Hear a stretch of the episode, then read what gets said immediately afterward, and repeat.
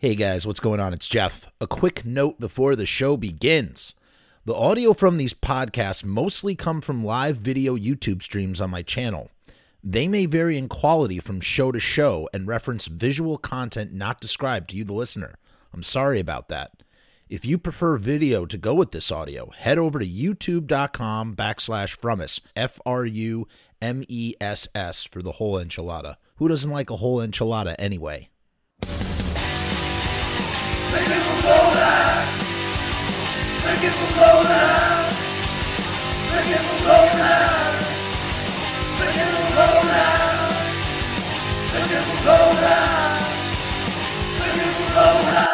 It's time for the show to begin tonight. Welcome to Night of the Frumess. Ah. Welcome to the show. Um, yeah, we're doing number two of Night of the Frumess. I'm excited. I am. Oh shit! Did I totally forgot? Wow, that's COVID brain. That has never happened in all my broadcasts. Let's see if we can fix this right now. oh my god! I actually started the broadcast without turning on my microphone. I probably sound like garbage right now. I always sound like garbage. Wow, do I feel embarrassed, man? How many broadcasts have we done? How many times that happened? Somebody, if anybody is out there watching, can somebody confirm for me that we are okay? Oh man, I'm so I'm so annoyed with the situation. We're gonna we're gonna fix this right now, though. It's gonna get fixed. It is gonna get fixed. I'm gonna make it happen. I'm gonna make it happen. Um, I've got a splitting headache. What, Jeff? Why? You might ask yourself, Jeff, why? Why is Jeff friggin' broadcasting when he has a splitting headache? Because what else am I gonna do? Stuck in COVID quarantine for however long. Um, I wouldn't want to spread my Jewish plague everywhere, right? Um, so yeah. So I'm here, I'm broadcasting. No, no, I wanted to listen. The first one got a bunch of views, a lot more views than I thought it would. So I wanted to see if we could do a second one that would be very interesting to watch. So that's what we're doing. Let's check to see if the uh, microphone is working. Yeah, it's tuned in. But can anybody confirm? All right, I'm just going to turn this on for one split second. Let's see. Chris is asking, what is the topic? The topic is a this show is a potpourri show. That sounds okay. It sounds okay. All right, we're, we're gonna we're just gonna go on the show. Hopefully, it works out. It's a potpourri show. There's a lot of there's a lot of topics. We're doing a whole bunch of stuff tonight. A whole bunch of stuff. But let's begin with how did I get COVID? I got COVID. I think I don't know how I contracted COVID. I got COVID um, driving back from Virginia. We uh, we went to the Alamo Drafthouse in Winchester. I saw my film Romeo's Distress play on the Alamo Drafthouse big screen. It was awesome. Um, my film has played on big screens before, but I'm a big fan of the Alamo Drafthouse. So it was, I guess it was kind of like if you're a, if you're a in a band and you're a big fan of like CBGBs or the Whiskey a Go Go or something like that, it's like getting to play a, a sacred venue. I guess would be the best way to equate it to. So the the Alamo Drafthouse, because to me, the the Drafthouse that is my that's my church, that is my cathedral, that is my my synagogue, my place of um not worship per se, but like you know that's my that's my church, man. That's totally my church, and I love it to death. So that was awesome. But I totally contracted COVID on the way there. It was something for Genre Blast Film Festival. However, this also happened. This was an amazing development so, as you guys know, I do write original songs in addition to uh, doing misfit a cappella nonsense. And, you know, in Romeo's Distress, I wrote, you know, I'm a big fan of cult films that have like original music in them. I feel like an, an essential element to a good cult film has music in it. You know what I'm saying? So that that's what I did for Romeo's Distress. I did that on purpose. But um, you know, I was in Target one day and I just started hum I started, you know, sort of singing this song to myself. And lo and behold, came up with this song. My, my boy Nick, Nick Sound, he did the recording, and we put that in the movie too. However, this this little ditty, we this little ditty just came out of nowhere. Um, driving at five o'clock in the morning on the way to Virginia from New York, we uh we passed by the Lamplighter Motel in uh, Bethel, Pennsylvania.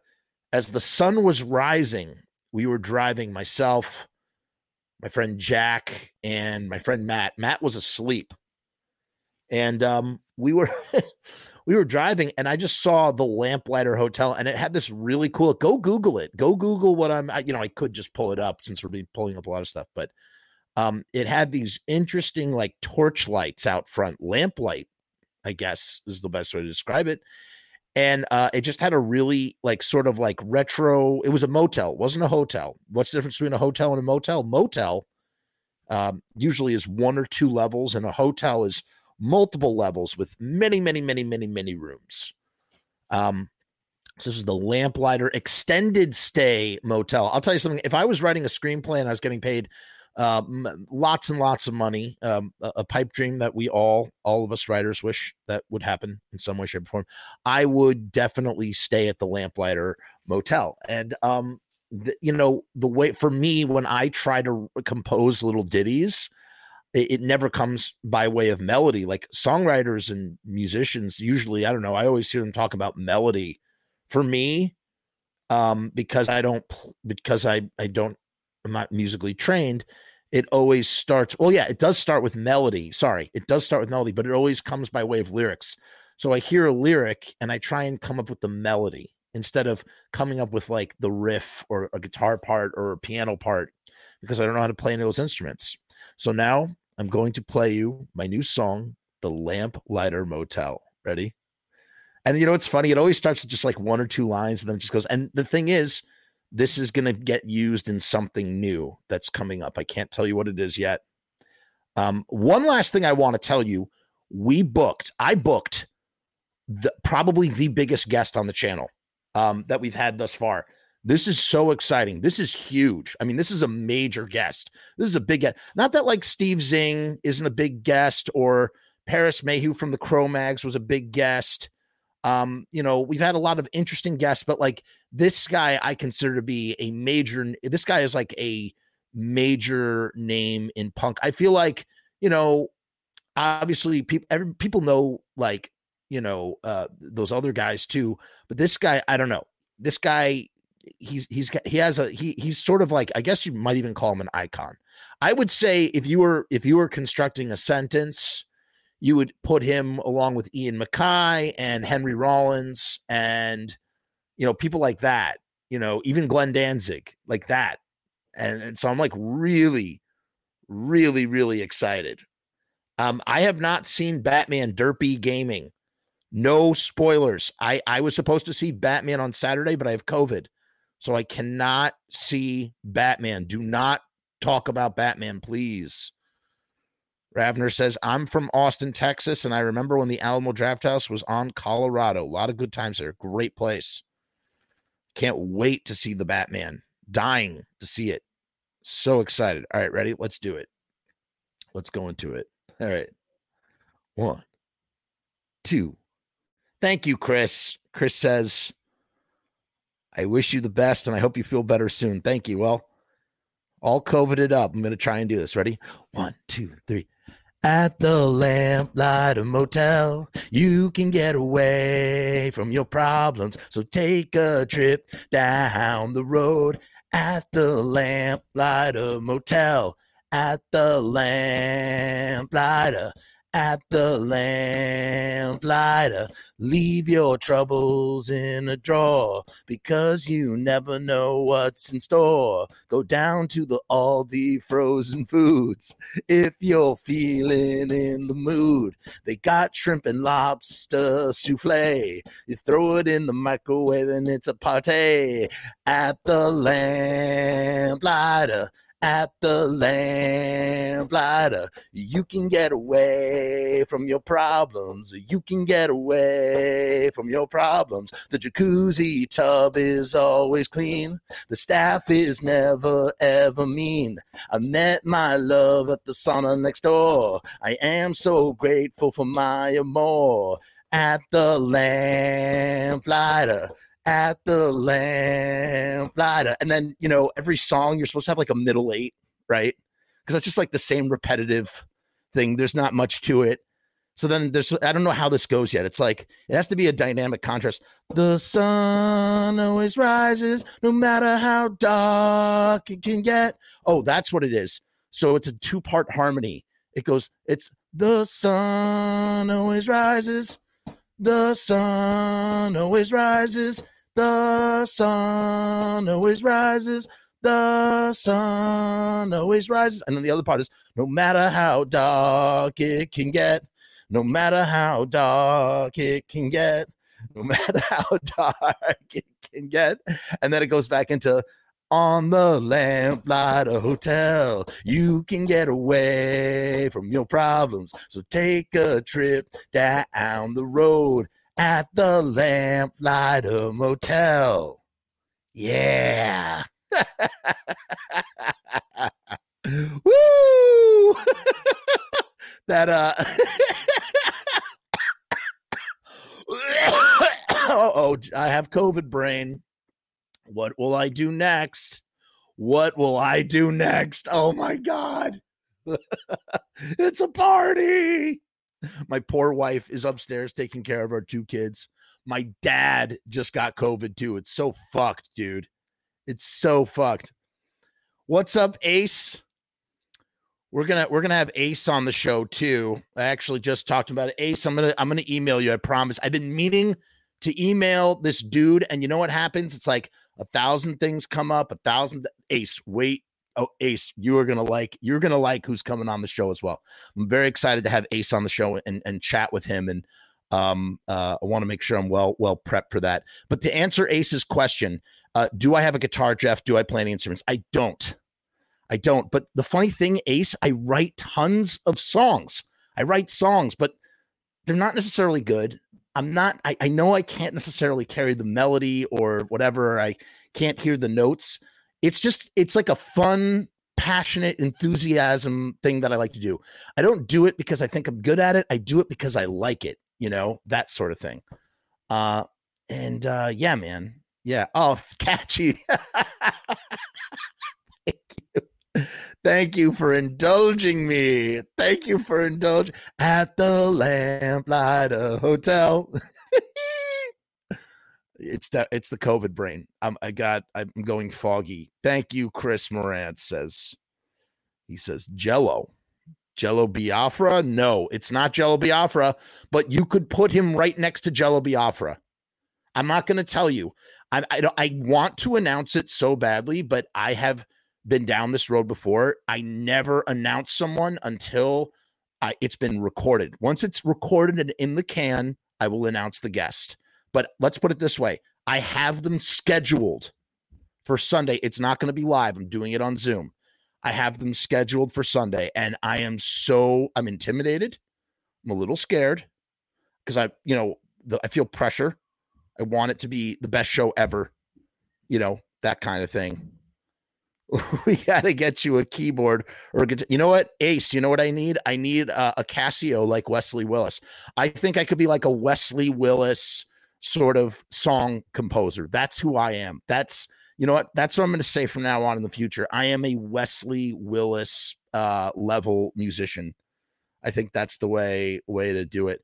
Oh man, what it, it let's that would be crazy. Lee Ving, holy crap! What a what a what a guy. Uh, wouldn't that be an interesting pick? Um, he he is he is as big as Lee Ving. I'll just say that. Lamplighter Hotel is a cool name. I was enamored by the name. That's how it always starts. I, I you know, you just see something and creativity strikes.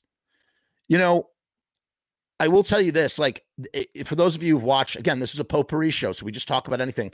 For those of you who have watched, yeah, rock and roll McDonald's, rock over London, rock on to Chicago, lick a camel's sweaty ass. Um, have, if any of you have ever been to Chicago, you must, or go to Chicago, you must visit Rock and Roll McDonald's, the very famous Rock and Roll McDonald's right next to Portillo's. I used to live in Chicago, and we used to pass by Rock and Roll McDonald's all the time. And if you don't know why it's called Rock and Roll McDonald's, just Google it. Yeah, you're right. A keyboard guitar, guitar. You need it, Jeff. Yes. Yes, I like that. I like I'll put guys, I have some other I'll play you some of my tunes. I played I played um I played that cover of the Yokes that I did. I played what else did I, You've never listened to Why Does Love Have to Be This Way? And I wrote a song called Cheesecake of Love. Uh Jack Grisham of TSOL. I would love to have Jack on. I am a huge huge I was just talking about that with Ace on Twitter. I'm a huge fan of TSOL. Big big big fan. Um and Jack is an awesome dude. Awesome, awesome dude. Real character, that one. Um, you you are definitely gonna like who I have though. I promise I am not hyping this up. For a tiny channel to get a name like this was cool. It was cool. And I'm very grateful, but it hasn't happened yet. Yeah, exact mom, cheesecake of love. It goes, cheesecake of love. It was a cheesecake. I, am not gonna sing it now. I can't, I can't do it. Here, I'm gonna post the link for anybody who wants to hear Cheesecake of Love. I have to find it. It's on my YouTube page. Go search Cheesecake of Love on YouTube and you can hear Cheesecake of Love. We're not to, maybe we'll play it a little bit later in the show, actually. That's what we'll do. Um, my friend Nick arranged it on a ukulele. I met a girl. I told her I, I wanted I wanted cheesecake. No, what I met a girl. It's kind of like a rewrite of Donna a little bit. There's a little bit of Donna. Yeah, I definitely. It's like a jing. I'm like a jingle guy. That's what it is. All these songs are like jingles, but you know, it's fun. It's fun. I understand why musicians write songs and make music. I totally I get it, man. I get it. I get it. All right. I will get better. All right, let's get into our stuff for the show. And if anybody wants to chime in with a topic or like, this is a discussion show. So if you want to weigh in, if you want to like, if you have anything that you want to discuss, preferably, I mean, we could talk misfits, but like, you know, I mean, we always talk misfits. So like, you know, we could do other punk stuff, whatever. But let me let me just go into some of what I have. I, I wouldn't quite call this a news show, right? It's not a news show, but it's like you know, just discussing anything. Just trying to experiment here. So this is the first thing up. Who is a Futurama fan? I am a big Futurama fan. Love the show. It's super surreal to think that Futurama has been on the air for on and off 22 years. This is the third revival of Futurama. The first one, I don't know when it cashed out the first one, but then they were doing probably had five or six seasons. Then they did the uh, direct to video movies. That was the second revival. And then the third revival was they had a newer revival. And then, so actually, this is the fourth revival, except that this fourth time that they were reviving it, they were going to do so without uh, Joe DiMaggio. DiMaggio, is that how you pronounce it? DiMaggio? I don't know. DiMaggio. I think it's DiMaggio. Uh, comedian, voiceover actor. I mean, the sh- the show is the anchor of it, Joe is sorry, COVID brain. Uh, Joe is the anchor of the show Futurama. Bender. The whole show is you know anchored by him. And the idea that you're going to do a fourth revival without Joe because you can't find an agreeable contract is unconscionable and inappropriate um, especially with such a die-hard cult following. And had they followed through with that and not given Joe what he needed, because that was what it was ultimately about. It was about pay, and it was about like everybody getting paid, not just him, but everybody getting paid uh, well. And they finally came to an agreement. Yes, that's known as Bendergate, Mom Lagora. It's Bendergate, and I'm glad it was resolved. Uh, I'm not going to talk about, hey, Ravner, I can't talk about the 87 demos because we've done it already um, we go look for the Greg Fasolino episode where Greg interviewed Glenn Danzig. Great uh, unreleased interview from my friend Greg, who I also had on the show.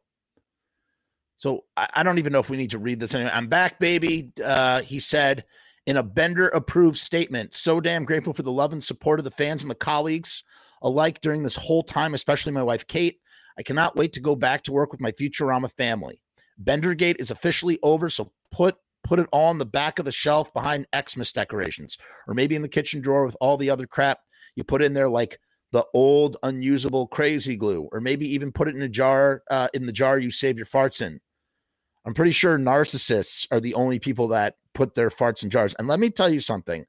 I have learned a lot about narcissists over the last few years. And here's the number one lesson I've learned about dealing with certain types of nar- narcissists. If you're dealing with a narcissist who saves their farts in jars, num- the best way to deal with them, don't. Don't. Just run the other direction. You will never, ever convince them. You will never. It, it, it is just either their way or the highway. It's nuts. It is nuts. It is fucking nuts. They're not worth your time, your mental anguish. They are self centered, crazy individuals, and they're just not meant. It's just, you don't have to deal with them. You, you don't have to deal with them anymore. Um, so yeah, farts and jars. No, but it's so true though, man. It's so true. I, I read on this thing about psychology. It says like, what's the number what number one way to like to handle a narcissist? Don't just don't do it. Just don't. Just turn right around and walk the other direction. Um, though DiMaggio primarily voiced uh, voices sassy robot Bender, who says, Bite my shiny metal ass. He also brings a number of secondary characters to life. You know, the way it works is I believe that voiceover vo- voiceover pay, unless you're like a big time uh, uh honcho, works as follows. You um you you can do you can have a voiceover artist do as many as three roles before you have to pay them more money. So if you hire someone to be a voiceover you can have them as three different characters before you have to start paying them more money. If you give them a fourth character, then they have to uh they you have to give them a bump. Uh like that. Um uh, so this is so here so the original sh- series was from 1999 to 2003. Then um Comedy Central revived it uh 2008 to 2013 along with some straight to video movies in between and then uh, it happened uh, again now. Okay, so I guess this is technically being considered the third revival, but I feel like those TV movies were actually the second revival. So it's it's this is the fourth to me. Ace, so Ace, can you confirm this then? Ace says he's done a ton of voiceover. That's good to know. We'll discuss that in Ace's episode. Um, Ace, what is the what, what are the rules? Am, do I have it correct? Uh, there is some truth to that, he says. Okay without without diving too deep, there is some truth to that. I knew I wasn't too far off. In any case, I'm really happy. Artists should always be paid what they're worth. You should always pay anybody what they're worth if they're doing work for you. Okay. You shouldn't work for free. You shouldn't be taken advantage of, and you shouldn't work for for less. Okay. Always work for more in life. And so I'm very happy that uh, I hope everybody got the bump that they deserved for doing another revival because you know Hulu is going to benefit very nicely. And it's coming to Hulu. I love Hulu. $5.99 a month. It's great. Uh, Ace says, I don't know specifically how many, but with a big B U T. Let's exit out of this one. We're, we're done with this article. We're moving on. We'll wait for Ace to finish what he was saying. Stop the share. Stop the share. Um, at the Lamplighter Hotel, you can take it. Yeah, I, that song is very in. Um, hello. Let me put my mask on if you're coming in here. Laundry room is right over there, and I think my wife just came downstairs. Is she here? No, she's not. Never mind. Carry on. Carry on have my, my mask ready. I miss my children terribly. My little two and a half year old, she's like, Daddy, Daddy. She has that like thing where she like is formulating where she's like dad dad dad dad dad but it's also interesting because then she, she knows words like apologize so she like goes back and forth um huh that's so interesting so Ace says he voiced four to five people in a season of Money Heist on Netflix, and it was one day's rate. Huh. That's interesting. So, so that's what they do. They take what they take talent and they go, okay, we got you. So what it sounds like, and again, Ace, correct me if I'm wrong or speaking out of turn here, but it sounds like they booked, you know, they booked him for a one day's rate, and they're like, okay, we got him for a day. Let's have him do four, four or five voice characters. Now, in the independent horror film world, this happens all the fucking time. What you'll do is you'll see a lot of the actors that do the convention circuit, and there's nothing wrong with that, by the way, when I say convention circuit. I'm just saying if you're on if you're a horror star of note that does the convention circuit, you're usually you have a day rate as an actor. And let's say let's say it's three thousand dollars a day for a character actor that was in a ton of horror movies in the 90s or something like that. What independent filmmakers will do is they will they will book that actor for anywhere from one to two to three days max, like a weekend.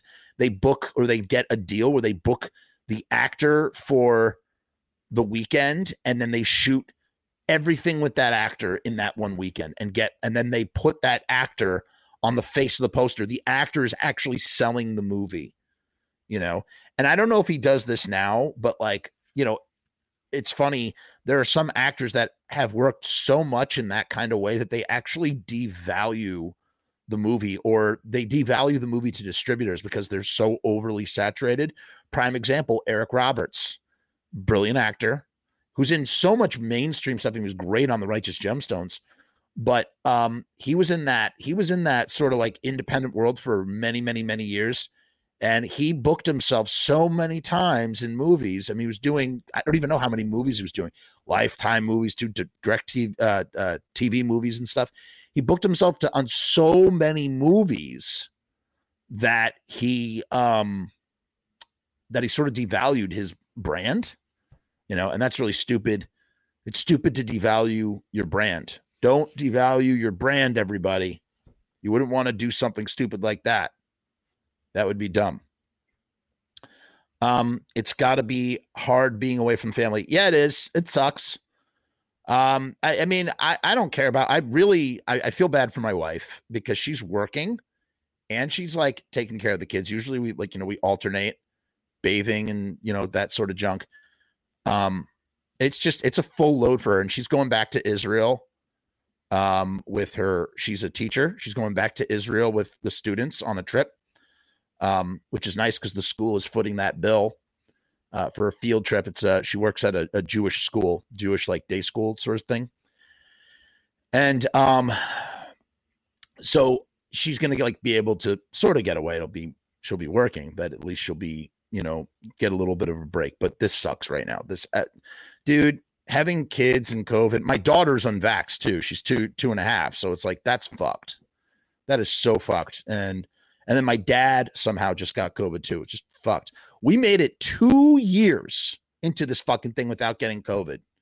And then we got COVID. Well, supposedly, I mean, I might have had COVID in February 20, uh, 2020 and December 2019. I might have had COVID. I'm not sure. That's a whole other story. I don't want to get into that, but I know it's kind of like a conspiracy theory about like, oh, COVID didn't come here till uh, January 2020, but like p- people were getting like super sick even in December you know, I always hear that, oh, yeah, I was really sick in December. I think COVID might have been here a little bit earlier than they thought. Um, I'm not a conspiracy theorist at all. I'm just saying, like, we, we all got devastatingly ill. Like, what I'm feeling right now is what I had in December. So it's very possible that I might have had COVID. That's all I mean by that. I'm going to stop talking about this now. Um, Ace says, yeah, it was dub. It was a dubbing job though. Okay, so yeah, right. While you're here, yeah. Hey, while you're here, could you just voice four other uh, four other characters for us? Um, that's funny. Uh, okay, let's go into our next topic. We're, we want to keep this show moving along because that's the goal of Night of the Frumess. Night of the Frumess. All right, this is this is this I thought was interesting. Um, da- uh, Dave Grohl, who is always, always in the news for one thing or another. Nice man of rock and roll, Dave Grohl, who I love, by the way. I mean, everybody, you know, old punkers find Dave Grohl to be un- insufferable. I, I know of so many who just eh, can't stand Dave Grohl. You know, uh, King Buzzo from the Melvins, he he has a whole thing with Dave Grohl. But you know what I think the reality is? I think those Melvin guys sort of resent Nirvana um, because at the end of the day, it was Nirvana that not I'm not taking away from their talent or anything, but they got signed to Sub Pop. Was it Sub Pop? They got signed for their love. Houdini would never have been signed to a major label if it was not for Nirvana. And I think that bothers them. They've been completely successful on their own without Nirvana. Nirvana is just like a cool side fact to who the Melvins are or whatever it is that they do. And they're incredibly prolific and incredibly creative. I mean, just true musicians uh, through and through, always experimenting, collaborating, always searching for the sound, cool stuff. But whenever they talk about Nirvana in interviews, and maybe they they have Nirvana fatigue, I would imagine if every like if it's like you're in a band and you have your own success and someone's asking you about like this iconic person because you know they you know the friggin' fucking Kurt Cobain from Nirvana, but I also when I've watched clips on YouTube, I just get this feeling that it's just sort of like a like uh, I really resent you because my success kind of came from you a little bit in the sense or in the sense of or, or at least how about this? How about this? They gotta they gotta push up. They got they got a bump from Nirvana. I, I don't think that can that that's not that's not uh inaccurate, right? Like they, they kind of got a bump from Nirvana. In any case, besides those people, everybody loves Dave Grohl. He's a sweetheart. He's collab and he's collaborated with everybody, dude. Everybody. He's collaborated with Paul McCartney. Paul McCartney fronted a Nirvana, I say that in quotes, reunion because it was the entire band of Nirvana with Paul McCartney, Paul Vana, Paul Vana, or Mac, Mac, Macavana. Uh, it's a great track too. It's called "Cut Me Some Slack" off of the uh, Sound City thing. In any case, he's talking about Ringo. Dave Grohl's sympathy for Ringo Starr in the Get Back documentary. If you haven't seen Get Back, we did three we did we did over seven or eight hours on get back on this channel. We did three episodes one episode for each uh segment. I took i, I took fastidious notes observations and then we just went through them and it was a long arduous process and i loved every second of it um it's something that we will probably eat off of for years to come we will just look at it and re-examine it um, and uh, you know, this is like I would call this like the secondary wave, the the secondary trickle effect, where you know we're we're just getting all these interesting sort of um, ways to come at Get Back. And here's Dave Grohl, who's collaborated with Paul McCartney, and he knows Ringo Starr, and we all know that Dave Grohl's a big Beatles fan. He's talking about his sympathy for Ringo Starr, probably as from a drummer's perspective in Get Back documentary. Let's see what he says. Dave Grohl says he he kept his eyes on Ringo Starr while watching the recent Beatles documentary Get Back. Excuse me. Uh, the Foo Fighters leader, who plays who played drums with Nirvana, Queens of the Stone Age, them Crooked Vultures. I mean, think about that. Not only is he in Nirvana, but he's also, you know, the, the founding guy of the Foo Fighters. He also played in Queens of the Stone Age with Josh Homme, Home, Homie, whatever. And then he played with friggin' dude from Led Zeppelin in Them Crooked Vultures, uh, John Paul Jones, I think it is. It's kind of crazy. Uh, he says he found himself in in familiar territory as Starr sat in silence amid long conversations between Paul McCartney, John Lennon, and George Harrison. That's interesting, and that happened a lot. Ringo was was was so quiet, and you know what? I took his quietness to be. I'm sure Dave, whatever Dave is going to say is going to be different from what I'm going to say right now. I think I haven't looked yet. Um, what what's interesting is what's interesting is he he hold on i'm trying to form i have a, a, cloud in my head i it's like literally your brain like you can't think of things that come out of your mouth like there's a disconnect it's weird. Um this is terrible. Oh right what i was saying about about ringo starr uh what i how i viewed him uh, there was like a i felt like this weird sort of confidence. I didn't sense any insecurity i didn't sense any insecurity from ringo starr and like who he was and his secure He just seemed he truly did seem like a rock in every sense of the word. And you know the drummer is the rock right? The drummer is the heartbeat and the backbone of the band. You're you know they there's a famous saying your your band is only as good as your drummer. You know so for all those who, who crap on ringo I, I am a I am a, a passionate, passionate um, uh, uh, Ringo supporter. For all those who, who, who crap on Ringo and say he's untalented or he's just lucky to be there, Ringo is the heart. He's the heartbeat of that band. You know what I mean? Always waiting, always ready to go. There's so many reasons. I did a whole video about why the Beatles were lucky to have Ringo in the band. It's on this channel. You should check it out. That one has like B roll and stuff. It was me trying to do an actual scripted video. I don't do them often because they take a lot of time and I don't get a lot of views on them, but they are fun to do. Um, asked by The Guardian to choose his favorite recent book, Grohl named McCartney's title The Lyrics, saying, I'm familiar with every one of Paul McCartney's songs, and I could probably recite most of them off of the top of my head. Uh, but to have this new perspective coming from the writer explaining the songs himself, it's really rewarding. It humanizes the whole process. Um, speaking of the Beatles, he continued, I did love the documentary Get Back to. I watched Ringo the entire time. I know what it's like to sit on a drum stool and watch a bunch of people argue. All you want to do is play a beat. Come on, F it, no more words. I think there's de- there's that's definitely in Get Back for sure, but I think it's a lot more. I think maybe it's more complicated than that a little bit. Grohl recently admitted he didn't understand the Grammys award process, and then and in the new interview, he also revealed that he didn't understand the concept of non-fungible tokens, the NFTs. I guess this is kind of a nothing. Is that it? Is that all it is? That's it? Oh man, I thought this was a big fat nothing burger, huh? Dave Grohl's sympathy. Wow. Talk about making a meal. And people get mad at me when I'm like, oh, got a Glenn Danzig interview. Oh, I have a Doyle interview. It's, oh, it's part of the Misfits with Misfits And like, shame on you, VCR, Classic Rock and Culture Magazine. How dare you? I call shenanigans. No, I was expecting more from that. Yeah, but it's interesting. It's interesting to to sort of see Ringo through it all. He's so quiet.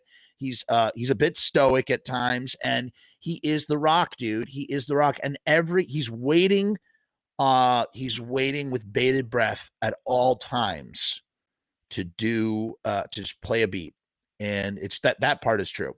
All right, we're we're still in music. This was a mainly a music kind of this was more music centric um discussion here that we're that we're doing. Um this next one, so this is an interesting band. Uh, and I just I really pulled up this article just because I just wanted to talk about them. I always think about them. They're they're not a band that I would really want to do a full deep dive episode on. So I thought, hey, they're perfect for this. And that band is called Greta Van Fleet, which sounds like, you know, them trying to do like the Lynyrd Skynyrd sort of thing, you know, like, hey, we named this band after our gym teacher, you know. And they call themselves Greta Van Fleet. I forget why that is, Greta Van Fleet. It's a weird name. It sounds like the name of like an old, like an old Dutch, like an old Duchess of some kind. Like like a Duchess from Germany or something.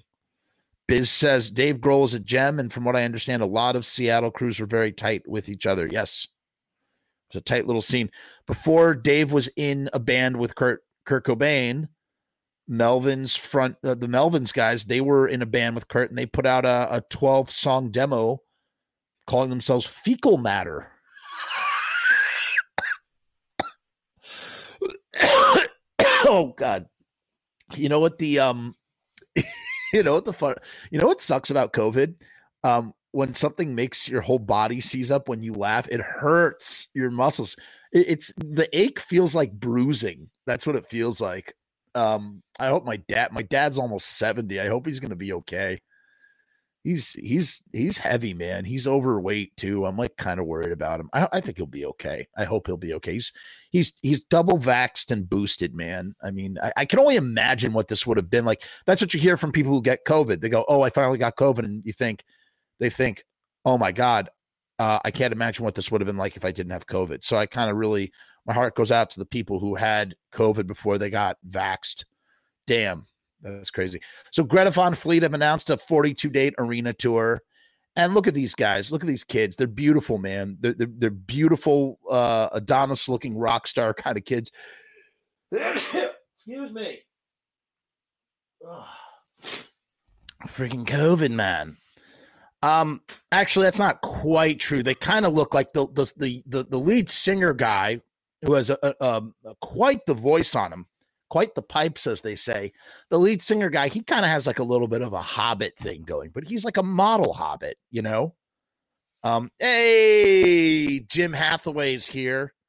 Jim is a, a great supporter of the of Frumess of the Frumess content that we make here. Thank you, Jim. And we're glad glad to have you on the show, man.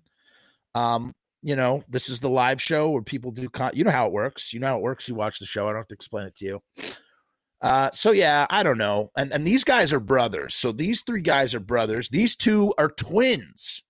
The guitar player who's like a Jimmy Page wannabe, and and the front singer who's the Hobbit. He's basically a Hobbit Robert Plant, is what he sounds like. And the, they actually kind of really do you know, they're accused all the time. They accuse these guys of just ripping off Led Zeppelin. That's really what I wanted to get to at the crux of this thing.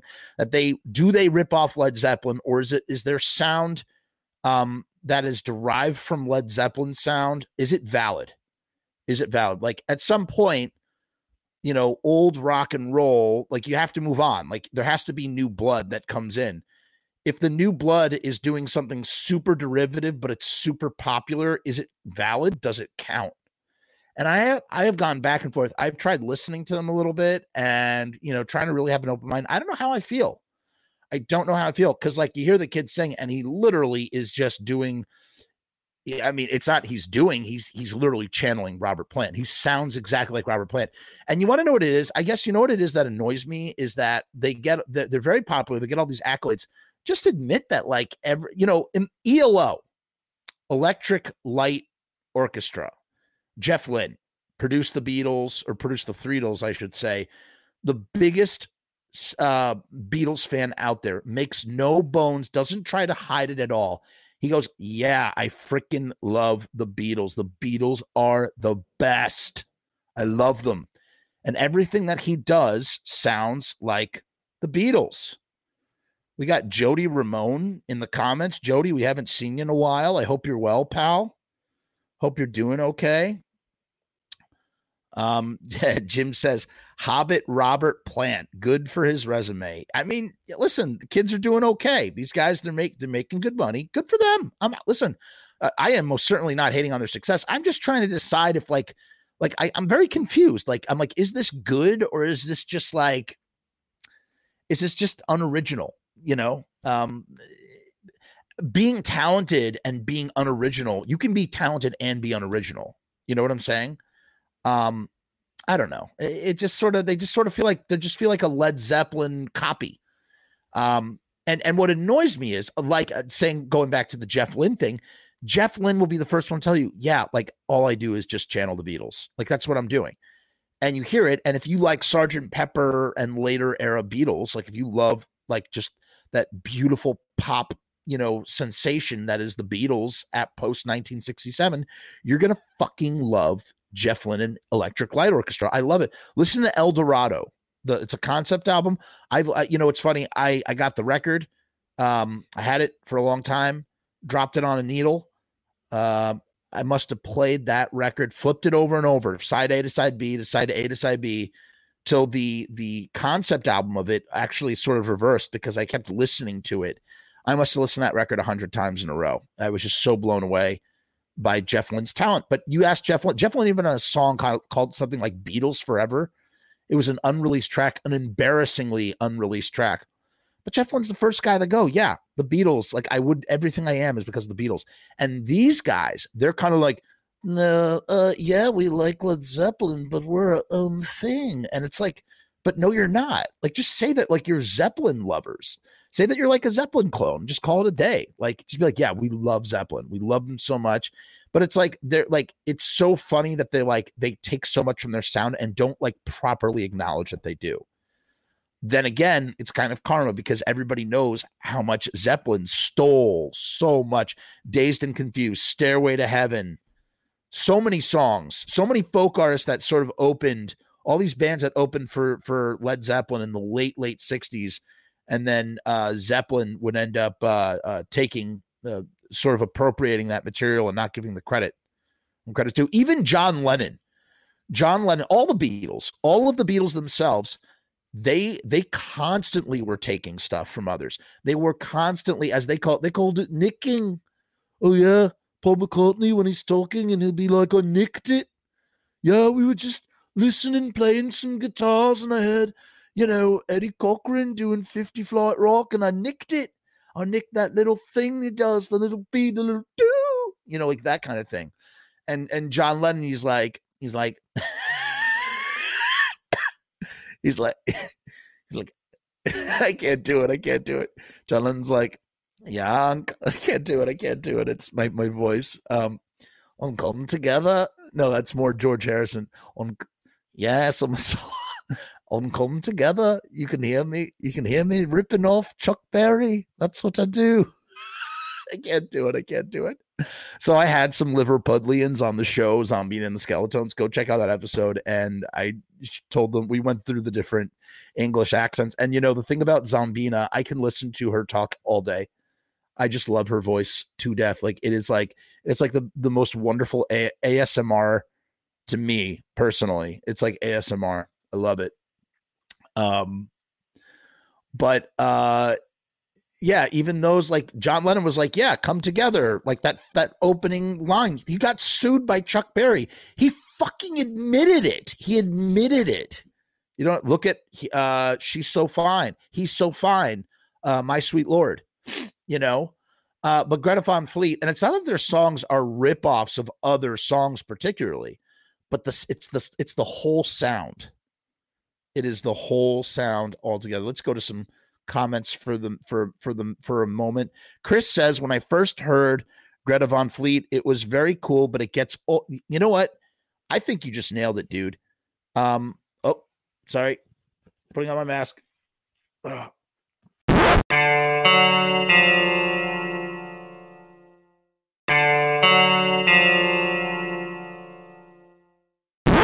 Um, honey, you want to come say hello?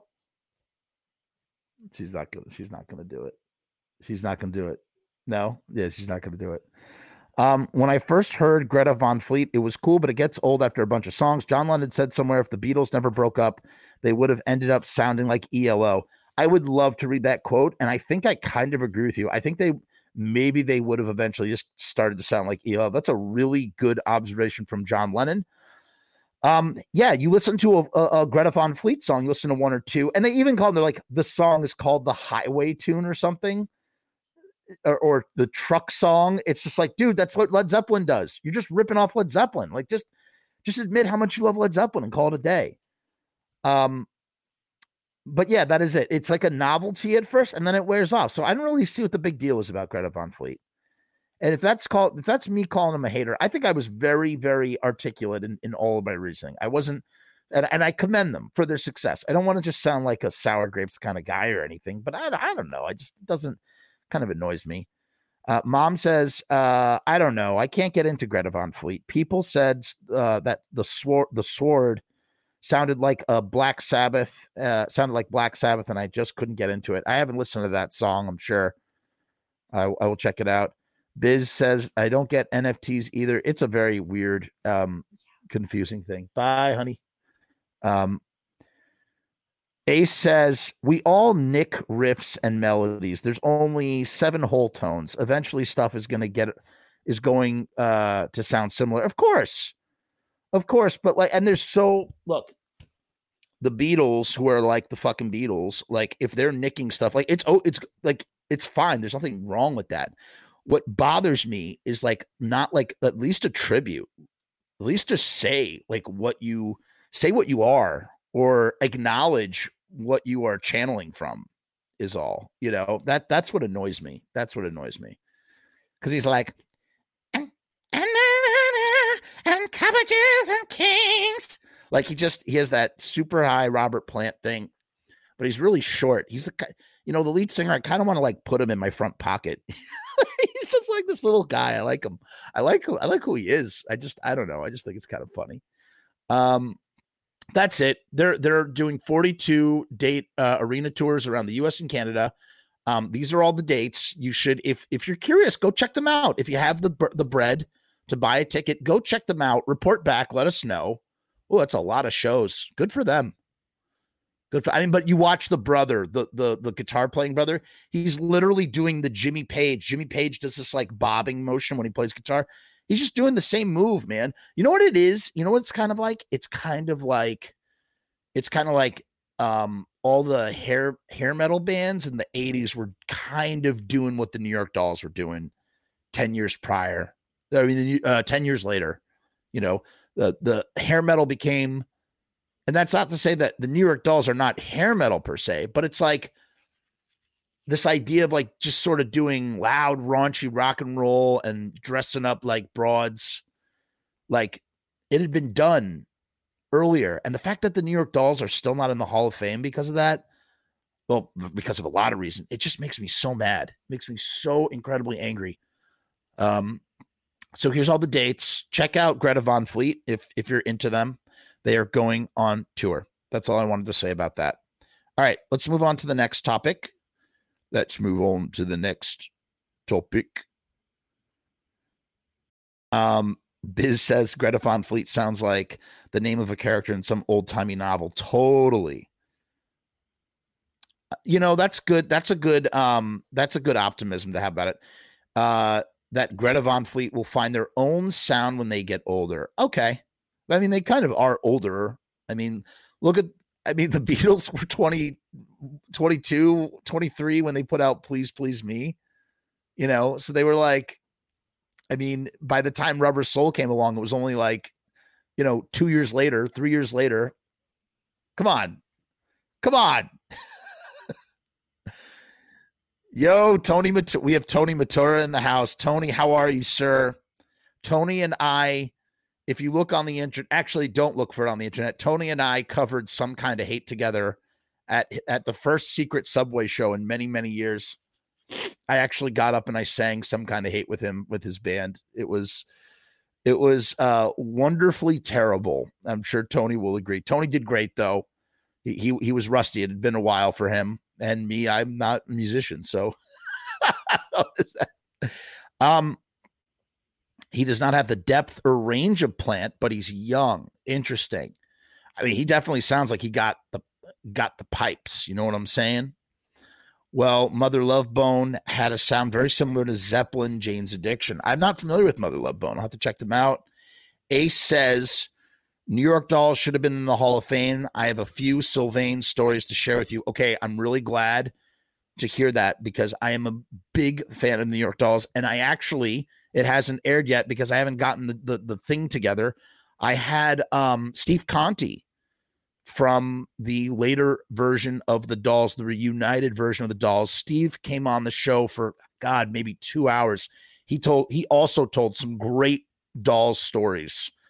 Uh, fantastic gentleman too. Great. His he's got a new album out, by the way. You should all check it out. It's called Bronx Cheer. Uh, really, really eclectic stuff. Um, Steve is great. So I'm excited to hear more Sylvain stories. It's such a shame he's not with us anymore. Uh, yes, that was fun, Tony. we'll have to do it again. All right, come on, let's move on.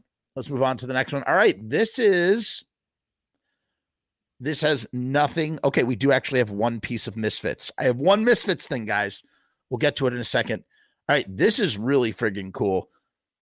I, I don't know how much I want to talk about this because this is like such a long topic, and I just really want to sort of probably why I picked it for this show because it's such a long topic, and I want to spend a long period of time on it. Um, yes, Conti does rule. He does, man. He does. And you know what I liked about him too? He just like there were certain times where he was trying to describe something, he just pulled out his guitar to show me what he was talking about, like to articulate himself. Just a really awesome dude, Steve Conti. Check this out. This is a tiny flower formation spotted on Mars. What? I mean, listen, ever since we first heard that there was water in Mars in the 90s, I think it was. Was it the 90s? When did they land the first Mars rover? I mean, that was such an exciting time. And we've been building up. Here's the thing, guys. I don't want to get super deep on this, but here's the thing. I think we know statistically how many stars and planets there are in in in the universe. We don't statistically know. I mean, st- statistically we know, but we don't actually know what the number is. It is it's beyond a number. It's beyond a number of infinity. Like for as many grains of sand there are on every beach, there's like a hundred galaxies for each grain of sand on every beach on Earth it, the universe is so fast. There are so many stars. There are so many galaxies. There are so many solar systems. There are so many planets. Statistically speaking, if you were able to add up whatever that number is, and I'm sure that ma- mathematically it's been done already, and I don't know anything about math. Statistically speaking, there has to be other life out there, and possibly in most probably intelligent life out there. Could I imagine what it looks like or how it works? No, I don't think any of us could. But I think, and there's a great short story which I adapted into a, a movie. It's on this channel called They're Made Out of Meat. That's about two extraterrestrials. They have a conversation about how horrified they are to come to Earth and see that the beings here are are made out of meat, uh, unlike the other beings that they've encountered in other parts of the galaxy that are made up in some cases of pure energy.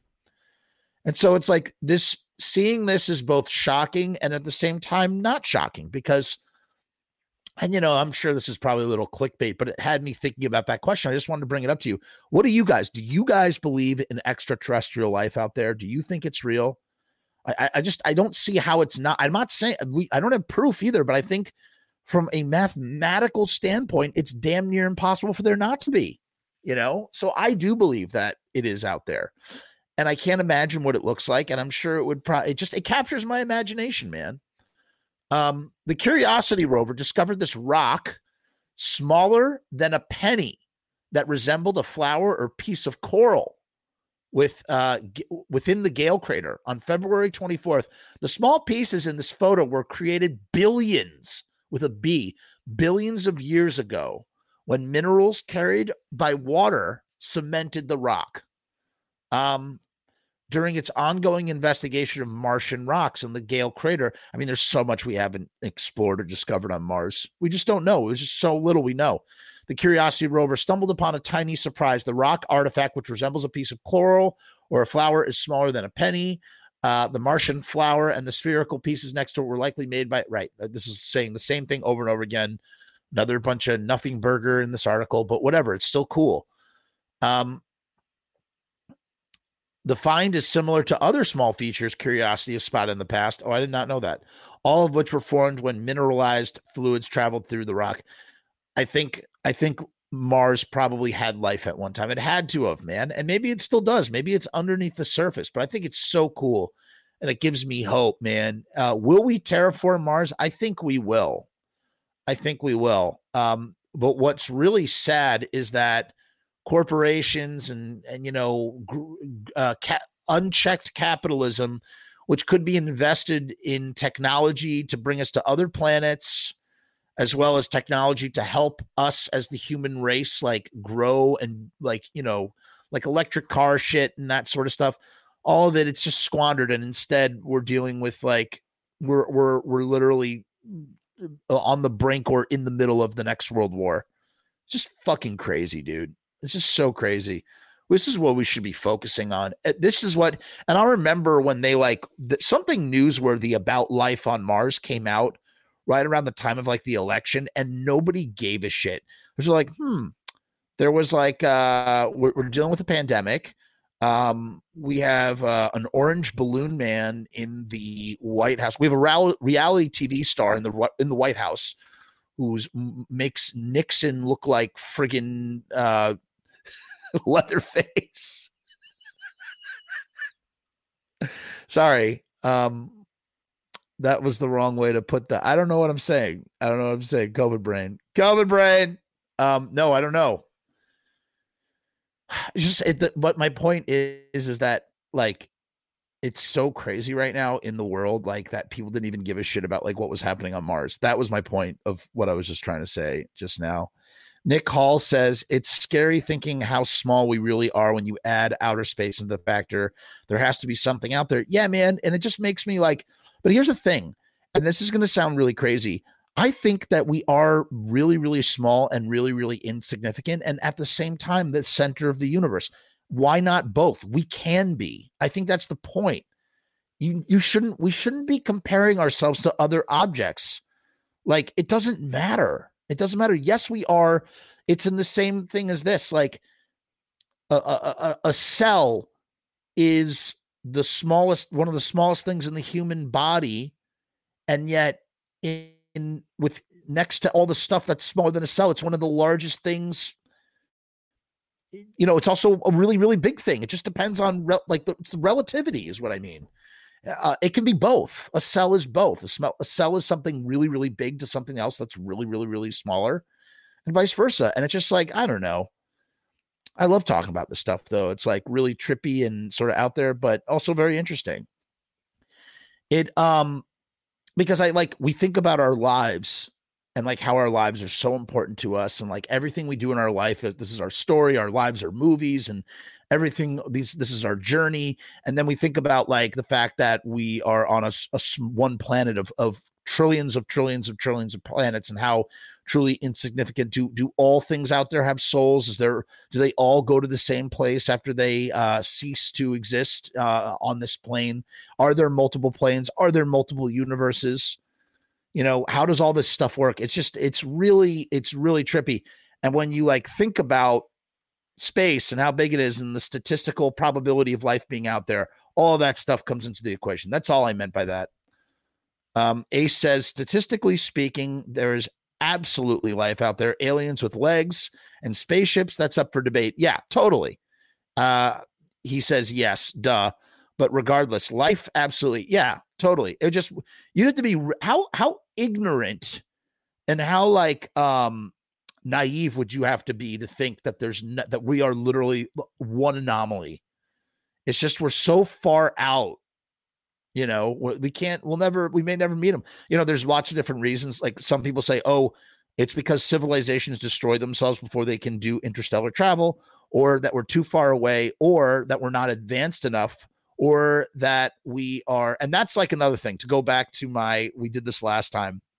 We talked about uh the idea of like not god but like of a higher power or like you know yeah of a higher power essentially i believe in a power greater than myself and i don't know what it is but i compare i, I did a the, the scale thing of the ant the idea that an ant can't comprehend what a human being is and yet to an uh, human to an ant is uh, something that's superhuman, supernatural, super insane.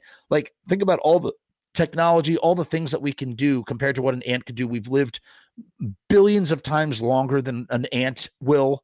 We know infinite um, more knowledge than an ant will, and you have to think perhaps that there is life out there that that scales up where we are mere ants. We are mere ants to some other intelligent life that they can comprehend and speak and communicate in ways that our brains, human brains, simply can't even process. In the same way that like our brains aren't like our eyes are not only capable of like seeing certain amounts of wavelengths of light, right? Well, what if they exist in other wavelengths that we're not even capable of our human eyeballs can't even see? You know what I'm saying? So, and then where do they stand in next to an ant? They probably don't even know ants exist because they're so small and insignificant in the same way that human beings didn't know that atoms exist until they had the technology to see them. So I don't know. I know that's very sounds like I'm on an acid trip, but I mean, this is the stuff I think about sometimes. Jim Hathaway says Mars cover story on Nat Geo mag recently was really interesting. Hmm. Angus says we probably would not recognize other life somewhere in the universe. That too, that's what I mean. Like we might not comprehend it. I believe we aren't alone. I do think that they have a good sense to stay far far away from us humans, though. That's very possible. They might just see that we are a, a hostile uh, species that they don't want to have anything to do with. You know, who knows, man? Who friggin' knows? All right, let's move on to the next topic. We're doing pretty good here. I think, yeah, we're just about on. We're we're sort of on track here the last topic is uh, something that could be really, really, really.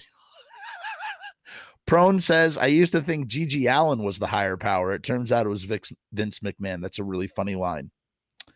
I don't believe either one of them are the higher power, but that's just me.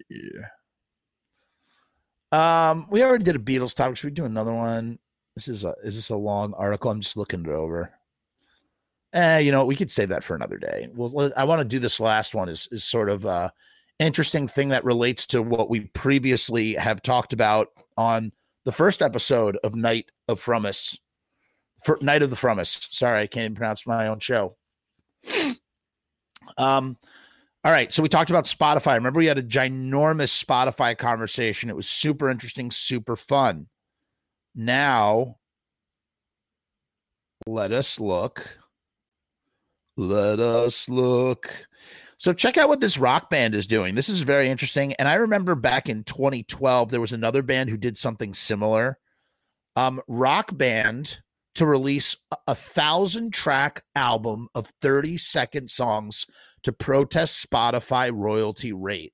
The Pocket Gods are releasing an album called A Thousand Times 30. Nobody makes money anymore.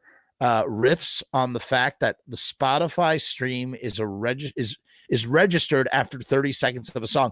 So you don't even get paid for the stream unless someone's been listening for 30 seconds. That is crazy. So they've done, they decided that it doesn't even matter that we have, like, what's the point of writing an artistic song that's longer than 30 seconds if we're not? So that begs the question why are you making art? Why are you making music? Why are you making money? Obviously, you want to get paid to do what you want to do. I would never, ever, ever tell an artist that, you know, you should only do it for the sense of art. I mean, isn't that the goal? Why shouldn't all artists, like, you know, uh, but then again, art is sort of like a democratic process. And, and what I mean by that is, if your art is good, people will pay money for it. People will buy it. Not everybody who makes art is going to be good.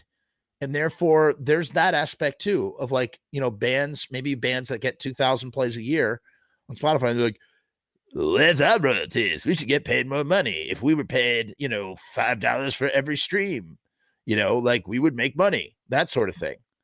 Um, so there is that sort of aspect to it.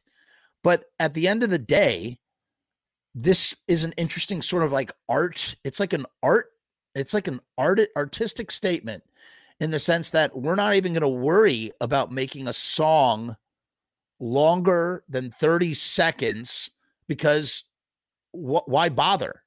Because Spotify doesn't pay us enough money. It's ve- that to me is very interesting. Um, Ace says that Spotify is run by criminals the CEO of Spotify. He makes a lot of money, doesn't he? Uh, you should listen to our, you should check out our, our other episode. You may not agree with what the, the guy from Disturbed said, but he also provided some interesting commentary about Spotify Ace. Um, since you are Ace, we have to talk about Spotify when you come on the show. I really want to hear your your your thoughts. Since you are new uh. Since you are in New Jersey, do you read Weird New Jersey Mag? I am not in New Jersey. I'm actually in New York. I'm in New York. Um, I travel to Jersey a lot, but I'm not in Jersey. My mom is from Bergen County. You know what's funny? My mom's born in 1954. She grew up in Teaneck, New Jersey. She literally grew up a town or two over from the Misfits. Crazy same age as Mr. Jim, man. Like it just blows my mind to think that maybe they might have crossed paths at some point. So trippy, so trippy to think about that. um, art. Okay, here you go. Art is subjective, but if someone is monetizing a platform where art music is held, then who deserves that money? It should pri- be primarily the artist, not some dude in the office. On that, I 100% agree. 150 billion percent agree. Everybody, as I said, if you're an artist, you should be paid for your art. You should. It's not like you shouldn't, but I think what's interesting is what happens when you're making some. Well, in this case, it is an artistic statement of, of what they're doing. But let's say that they were just like, jingle writers, or let's say, okay, let's say that they're sludge metal artists who write seven minute songs and then they're like, hmm, we want to make a lot of money on Spotify. So they start writing 30 second songs because that's the that's how long it takes for Spotify to register. Like, well, we can save money in the studio by only doing 30 second songs.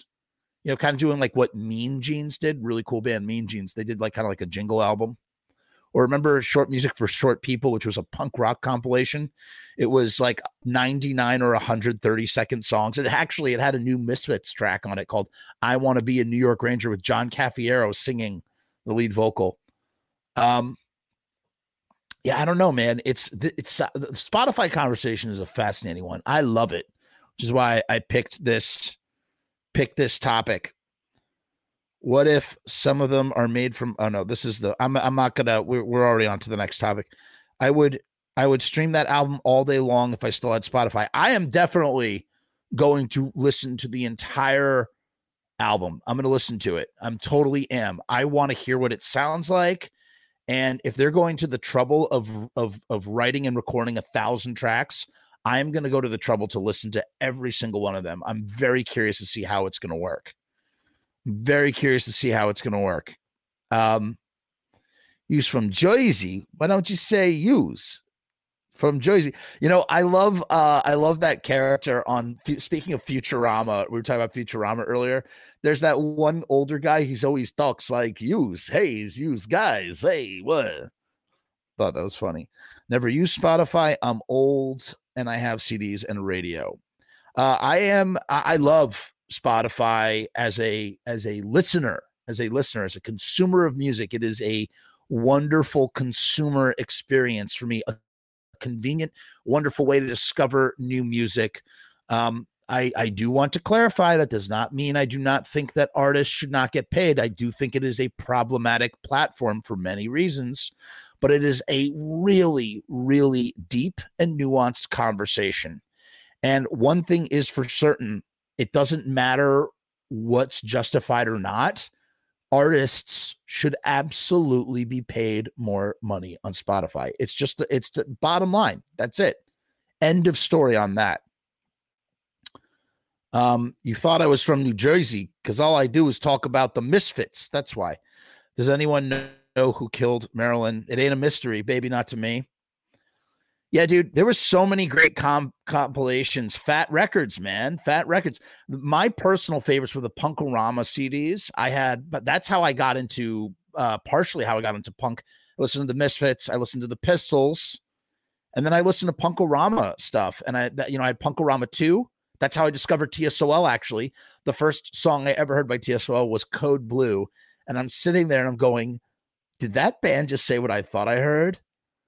Is are they what are they? Middle of the night, so silently I creep on over to the mortuary, lift up the casket and fiddle with the dead. Da, da, da. Um, but yeah, I discovered so many bands. That's how I discovered NOFX and Pennywise, all these bands uh, that that came out of the '90s on those Punk-O-Rama compilations. Punk-O-Rama 4 uh, huge for me. Love that so much. Punk-O-Rama 5 is a classic.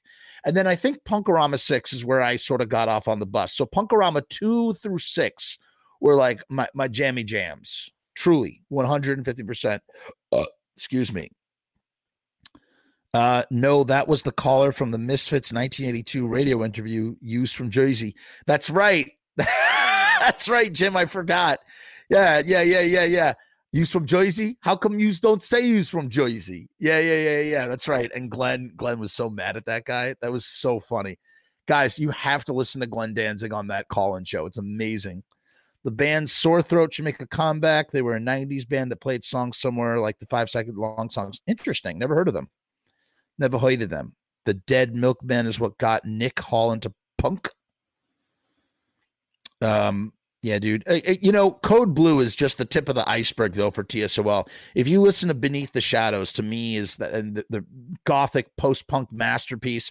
And this, the you know, it's funny. TSOL gets kind of like, you know, people think of them as a hardcore band that like talks about politics, but the reality is they're way more of a death rock band. They're way more death rock than they will ever admit. They don't like calling themselves that. They joke about it but sonically, they are a death rock band. Listen to Silent Scream, listen to the Triangle, listen to um, listen to Dance with Me, you know, Code Blue. I mean, they are a death rock band, straight up, straight the freak up. And then along with with Beneath the Shadows, adding Greg on keyboards. By the way, Greg's kids, Elvis and Max, are in the band FIDLAR, which is another great band that I really, really love.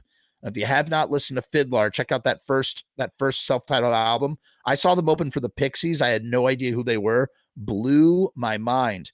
FIDLAR, which stands for Fuck It Dog, Life's a Risk. By the way, speaking of the Pixies, they just released a new single today. uh, or yesterday. It, it's interesting. Uh, again, so I'm not sure if it sounds more like solo Frank Black or Pixies. That's a whole other conversation. Not going to have that. Not going to get into that now. Right. Uh, give them the. I had. I had give them the boot volume two. Yes. Yes. Um, that was Tim Armstrong's uh, Hellcat Records. Darker My okay, Gary X, Darker My Love, and Wash Away are two of my favorite songs ever, especially Darker My Love.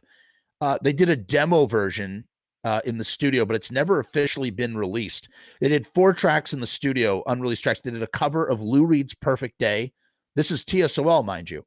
They did Perfect uh, Perfect Day. They did a song called um, uh white american i want to be a white american i think that's what it was they did uh, a cover of the damned uh, of the damned i forget what it was the damned cover was uh politics i think it was called politics and they did darker my love which is featured in uh the awesome punk rock classic by Penelope Spheeris uh suburbia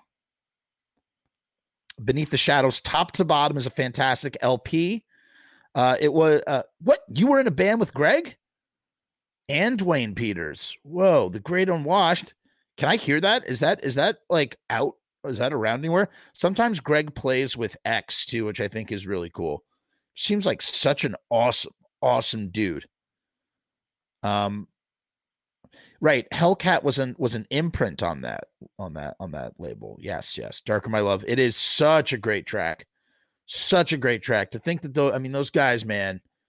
And I'll tell you something. My one of my uh, okay, so I had a that film I was talking about that I made, Romeo's Distress. I wanted to license it before I before I put it out like legally. I was going to try and license that track from TSOL, uh, the instrumental Glass Streets, which is one of my favorite instrumentals of all time. so good, so good. I didn't know you guys all like TSOL as much as I do. And I'll tell you, TSOL, the last album they put out, The Trigger Complex, is phenomenal. Phenomenal. They've released a string of singles since then. Um, they did a cover of uh, Sweet Transvestite. And I said to Jack, I said, Jack, you should play. I mean, Jack should play Frank-N-Furter. He's, per- I mean, Jack, uh, Jack likes dressing up in women's clothes. He'll be the first to tell you. And uh, I just think he'd be perfect as Frank-N-Furter. And he had Keith Morris doing the Brad Majors role, which is really great. I, I really wish. I hope TSOL never stops recording. Um, the new the new film, which I which I supported, we did a a whole video about the new film, uh, uh, encouraging people to support it, called "Ignore Heroes." That's coming out very soon. So if you're a TSOL fan, get ready for the documentary. It is really really cool. For a while, Jack was doing some like Zoom sessions with the backers. So we would we would on Sundays we would get into this Zoom room with Jack and he would talk to us about what he was doing for the project. Super awesome. Um yeah, big fan. Big fan. Hold on. Damn, I gotta what did he say? Uh damn, I gotta check out that demo. And yeah, first heard him in Suburbia. Classic. Yeah, definitely get, get your hands on the demo if you can. Um, I don't think it is legally available. I think it's just unreleased. I think you could find it on YouTube. But listen, if they're not, if you can't legally purchase it or legally stream it, and you want to hear it, and you can, if it's on YouTube, check it out. I don't know. Um, yes, Cathedral of Tears. Uh, that is that's some interesting. That is an interesting uh, work piece of work. Well, and the story behind how he released that uh, accidentally is also interesting. I think. I, I, I think that um, I, I I think that uh Greg didn't Greg and Todd play on Cathedral of Tears as well. They left when when when he left. I think. Oh, and Chip Hanna played drums on the Trigger Complex. That's cool. Oh, you're on. Okay, so Ace is putting a link somewhere. Yes, yes, yes. Sorry, I haven't caught up with the con the comments yet on the Trigger com- uh, Complex. Yes, he was in the U.S. Bombs. Um, oh, you played with tr- U.S. Bombs. I did not know that. Uh, I have seen I have seen TSOL on on for at every single East Coast show that they've done since 2005. Every time they have come to New York, I have been at that show. I saw, first saw them at CBGB's in 2005. Um, try to remember the next time I saw them after that, but I've seen them. Uh, I've seen them ever. I saw them at Santos Party House. Saw them out on Long Island with the Bouncing Souls. Freaking when they get out here.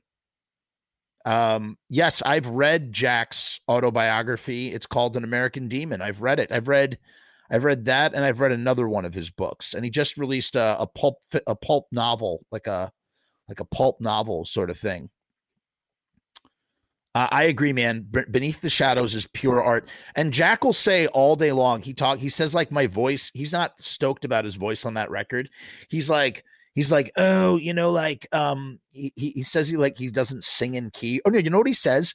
He says, I didn't know how to sing at that time, or I was still learning how to sing, something like that. Um, he had another band in the 90s called the Joy Killer, which essentially, if you listen to the early Joy Killer, like 1995 off of the self-titled album, Joy Killer like has um has uh Ron Emory, the guitar player from TSOL on it, and a lot of the songs sound like modern TSOL. So in a way, it was kind of like TSOL Mach 2. And there's like a crazy talk. You know, it's funny. We we laugh and joke all the time about the misfits and the new misfits and the confusion. TSOL, and we'll probably hear about it in the documentary.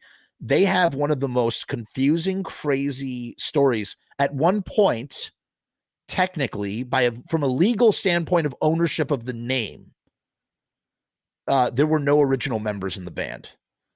Uh, they all left. And joe wood who was the new frontman after jack uh, brought in by mike and ron. Actually according to jack they had started a brand new band and decided to call it tsol and that how about this for you? Some of those songs on change today the, the first record on enigma in 1984 uh, they had been rehearsing those riffs with Jack before those songs got carried over into Change Today. Um, and then that band was was basically fronted by Joe Wood. And I like that first album. Change Today is a great fucking record. Really, really great record. Nothing for You.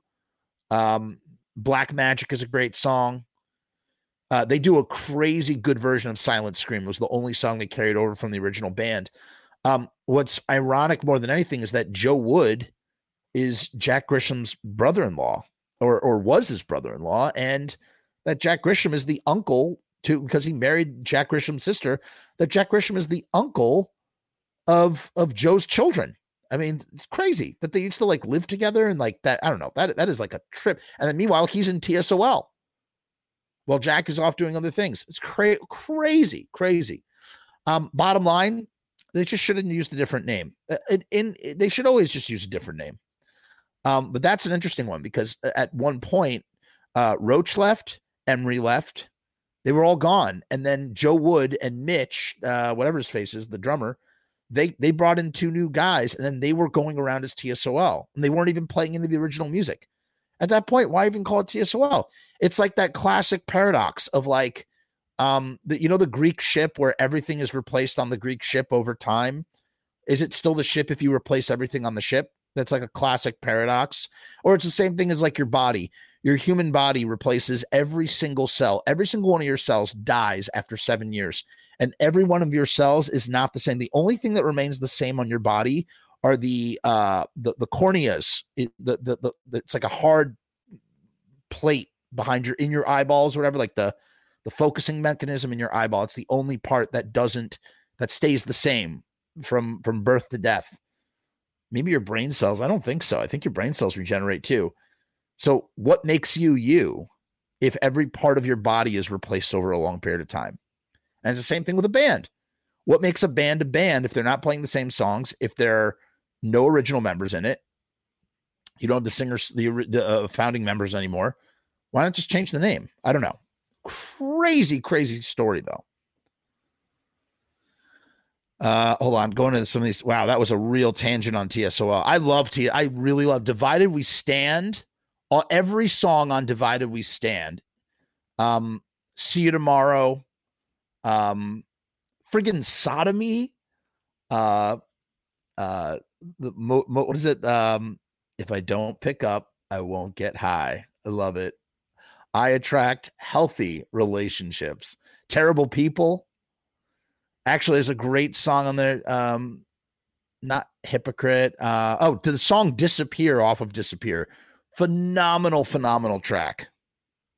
I just wish they put out an album every year. I would just, I would constantly, constantly listen to it.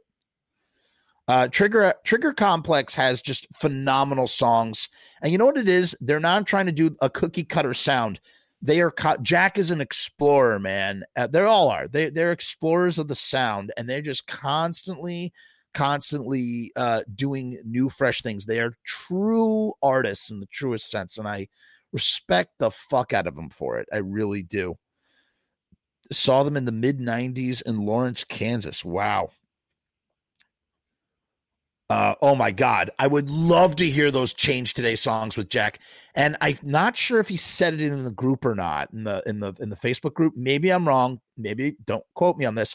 I'm pretty sure there might be practice tapes lying or I don't know if they're still lying around, but there there may have been practice tapes. Who knows? Who knows?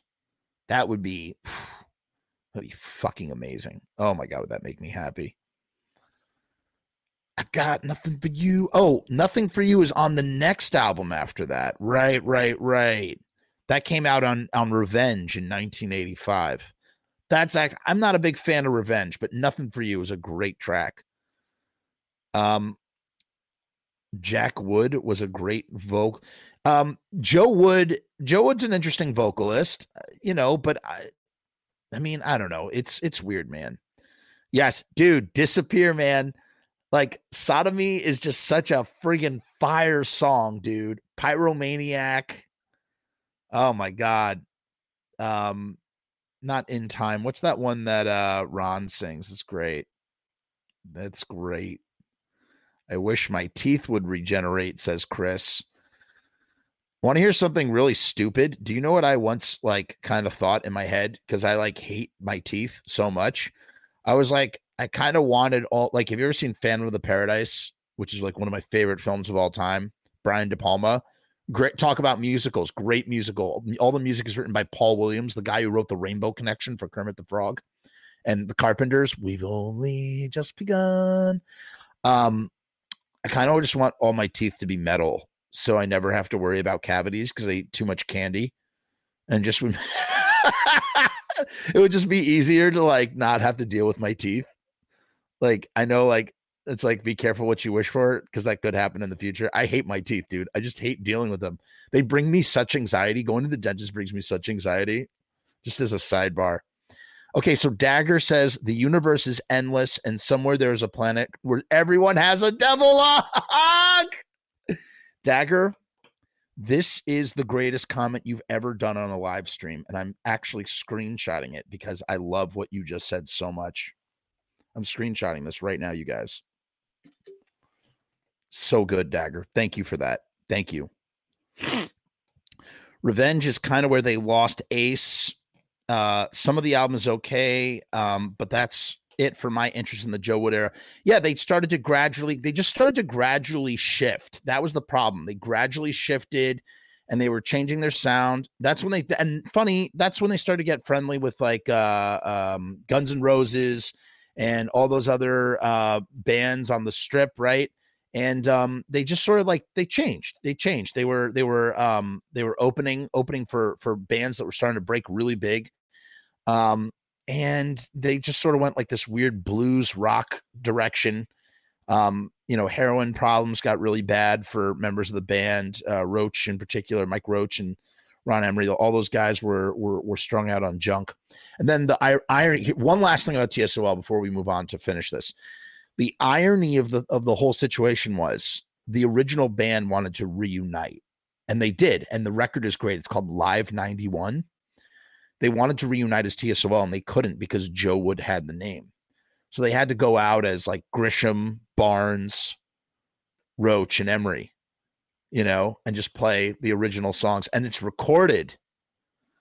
And it's recorded on on on that um it's recorded on on video. You can see it.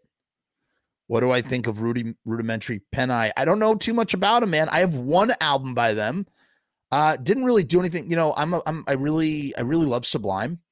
And they they mention rudimentary peni peni in in their lyrics. So I checked them out, and just I don't know, didn't really. I, I know they're kind of like considered to be death rock goth sort of thing. Just I don't know, I don't know.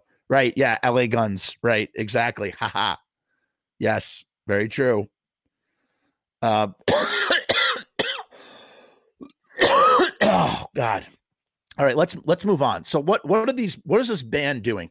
A rock band from St. Albans have announced they plans to release a 1000 track album of 30 second songs in protest of Spotify's royalty rates. By the way, just so you know, it take you have to wait 30 seconds into a song before you get 0.004 cents. That's it. That's all you get per stream. Four four I don't know what what what is that? That's 0.04 what is that? Four four tenths of a penny i think it is? So you're getting fractions of a penny for every play on spotify. Uh, the under fire streaming service uh, uh, sorry the under fire streaming services model means that a single stream of a song and the revenue that it, that brings in is activated after just 30 seconds of airtime. As such the pocket gods that's the name of their band have decided to release a new album of songs that they that are all around the 30 second mark, inspired by the article in the in the eye by New York-based music professor Mike Errico, who said that Spotify's methods surrounding what constitutes a stream could signal the end of the three minute pop song. This goes back to what we were just talking about. Like the three minute pop song is a format that is like a that's like religion. And that's not to say that like there should be rules in crafting a song. A song should be a, as long as a song needs to be. Okay. Yes, from like cr- critical aspects, we can go, ah, that song's a little too long for me. That song's about four minutes and 50 seconds when it should be about, you know, three minutes and 30 seconds, you know, something like that. But in general, the idea of like a three minute song, it's like, that's like a format, dude. It's like a medium. Um, and it's like this idea that if like if this is what artists have to do to get paid that it's going to change the format. It's going to change the art form. Now is spotify have that kind of monopoly over the art form? Absolutely not. And i hope that they never do because i'll tell you something if they did it's very possible that you would see bands following this suit if they thought they were going to get paid. Not every band of course but maybe certain bands that just go hey what's the point? I'll just do a 30 second song it really does it it sort of changes the whole conversation about like you know it, it changed the conversation about you know getting fairly compensated fighting for just fair compensation no matter what kind of music we make versus trying to fit into a cookie cutter mold based on the practices of a corporation.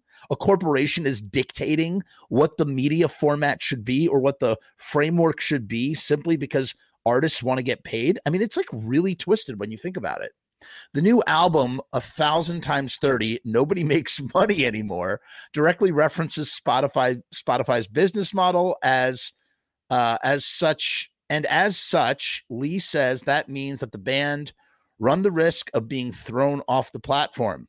Uh, of the process of writing the album, he added, We wrote and recorded a thousand songs, each a shade over 30 seconds long for the album. The longest is 36 seconds. It is designed to raise awareness about the campaign for fair royalty rates. I'm dying to know what a thousand 30 second song sounds like. You know, it'd be really cool actually. Like, take like a seven minute song, write like a normal size song, and then break it up into 30 seconds. Oh my God, that'd be terrible. That would be terrible. Um, speaking of one particular song called Point 002, the amount of money they receive per stream. Okay, so that's interesting. So it's 0.002. I thought it was 0.004. I've definitely seen 0.004 all over the internet. Uh, Lee said, Oh, come on. Don't pop up on me. Stupid. I can't read it. All right, it's still a pittance. I can't, uh, uh especially when the when the Rogan's podcast gets a hundred million dollars which has been now revealed. It's been revealed, by the way, that Rogan actually got paid $200 million in that deal, not $100 million. Spotify is a great musical resource and it allows indie bands like us to upload our music without record companies. Yes, and that is a huge boon. And that's very much something I'd love to hear. I'd love to hear Ace's feelings about that as well, but we'll save that for for Ace's episode. Um uh, it, I mean, that's interesting too. It does. It gives you this this ability of autonomy, but does that justify such a low royalty rate? I I think not. I think that a band should still be paid more money. It's not sustainable. You give a band motivation to upload to your platform. It's like you know, it's it's like you need to stimulate stimulate the the the creative economy so that people keep making shit. You know what I'm saying? Uh, I see all the comments, guys. We'll get back to them in one second, and then we're going to wrap up the show. In January, hundreds of scientists and uh, I'm not talking about Joe Rogan. Uh, I'm not pleased with Joe Rogan at all, and I don't want to talk about it. And you know, whatever. It's just let's. I don't even want to deal with it. Uh, by the way, full disclosure, I used to listen to Rogan's podcasts, interviews a lot. I loved his interviews um, with you know people of note. Like he did a great Paul Stanley interview many years ago. Um, yeah, don't really want to talk about that right now. Is that the end of the article? Oh, that's the end of the article anyway. Okay, all right, let's go to the comments and then we're going to wrap up our stream for tonight because I need to get into bed. My wife is mad that I'm even doing this right now. But listen, I stream when I'm well and I stream when I'm sick. Um, it's how I choose for my brain to tick. We're we're gonna have to close out with the Lamplighter Hotel. By the way, it's gonna happen. I'm just warning you. All right, let's see what this says. Uh, Chris says, when I was a kid, I was told uh, a crab could regenerate a claw. Some crabbers brought me uh, a crab leg, and I put it in a jar of water, hoping the leg would regenerate the crab. That is really, really adorable, actually yeah, stone crabs do regenerate, obviously. And if you've ever been to Florida, and I don't know where else it is, you go to Joe's Stone Crab. It's a really, really fancy restaurant where you can get stone crab claws fresh. They pull them off, they wait for them to grow back. It's actually a sustainable food source, whether you're, you know, into that thing or not. Um, you're not killing the animal. Uh, it's not nice to pull off an animal's hand so you can eat it, but you know that's another story. Ace says they rubbed, talking about TSOL, they rubbed elbows with all the Sunset Strip bands. Adler is wearing a TSOL shirt in one of those big GNR videos. So, in a way, it's kind of like Metallica and the Misfits t shirts, too. Like TSOL is getting some mainstream exposure because of uh, Guns N' Roses. That's interesting. Um, I, I like that live album a lot. I do. They put out another live album. That was supposed to be their farewell show in 2006 in Hawaii. Um, that those early 2000s are a very interesting period of time for TSOL. Very interesting. And if you had the Nitro Records release of Divided We Stand, which again, love that album, Serious, uh, See You Tomorrow, F You Tough Guy, uh, Sex and Violence, um, uh, oh, Happy, Shine, just like every song, Electric, all of these songs, phenomenal, phenomenal songs. And that brought Greg back into the band. He he had not returned for Disappear, and then he came back for Divided We Stand. He's been there ever since. Uh, they did another album called Life, Liberty, and Pursuit of Free Downloads, and that's when they had Tiny in the band. So every time I ever saw TSOL, it was always with Tiny on drums. Until I think I saw them with Chip, and I and now they have Antonio. Um, when I when Antonio first just joined them, when uh when I saw I saw them when when Antonio had first just joined him, he's still a little green, but I've seen a lot of YouTube videos since, and he's really really come into his own, and he's just he, he's a solid drummer. I'm glad that they have like a functioning lineup. Now I just wish they would tour, but that's a whole other. Jack doesn't like to tour. He, he, I don't think any of them like to tour, frankly. Um, but they do it. They do it when they have to. You know, why do bands think they should be able to make a living off of Spotify? That is, oh my God, that is a huge, huge can of worms. Um, I think that here's what I'll say about it. I think bands should fairly be paid. However, bands also need to understand what kind of tools Spotify can be utilized for, or better way, how to use Spotify um, uh, to to leverage themselves or to sorry to to to lift themselves up. Um, does that mean does that automatically mean that they shouldn't be paid a better rate? No, of course they should. I think they should. Why why should they be able to make make a living off of Spotify? I don't know if getting paid a fair royalty means making a living. Those are two completely different things, Dagger. Making a living suggests that, that would be their sole stream of revenue. You know, musicians, like many artists, have many different passive revenue streams. Um, Spotify's shouldn't be more than a couple pennies. It should be a chunk of change, you know, and you know, you talk to a guy like Steve Zing, Steve Zing will tell you, Steve Zing is the first guy to tell you that you can make money off of Spotify, depending on the situation. Steve Zing says he knows people that makes money off of Spotify, but that doesn't work for everybody, especially if you're with a label. Because as we read in that last article, when we did the first episode of the show, the labels take a huge chunk of the pie and then the artists get the crumbs. So I don't know. Um, hold on. Let's see here.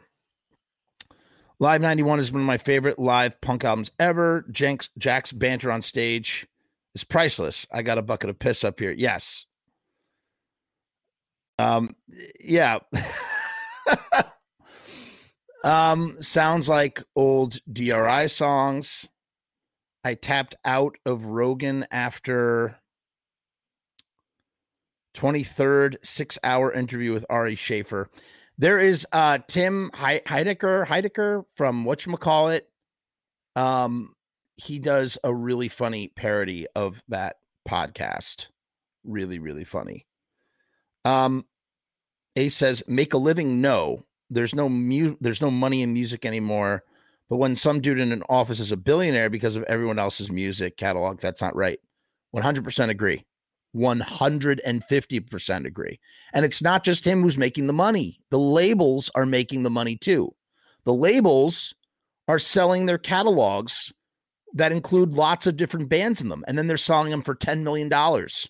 You know, and then the the the the bands are left getting the crumbs you know um it's it's crazy dude spotify spotify is a marketing tool but it's more than a marketing tool. It what about youtube? Here look i'm here on youtube right? Like my my channel is monetized. I make money off of this stream right now. You guys watching me i'm making money. I'm not making a lot of money. I wish i was making more money but i am making money. As a matter of fact if if the the rate was better i would be making more money. I am both marketing myself and making passive revenue. Should I expect that this that YouTube should be my sole source of income? I mean, as nice as that would be, I don't expect it. And I don't think maybe I I don't know what the question of should. The, the word should is what bothers me.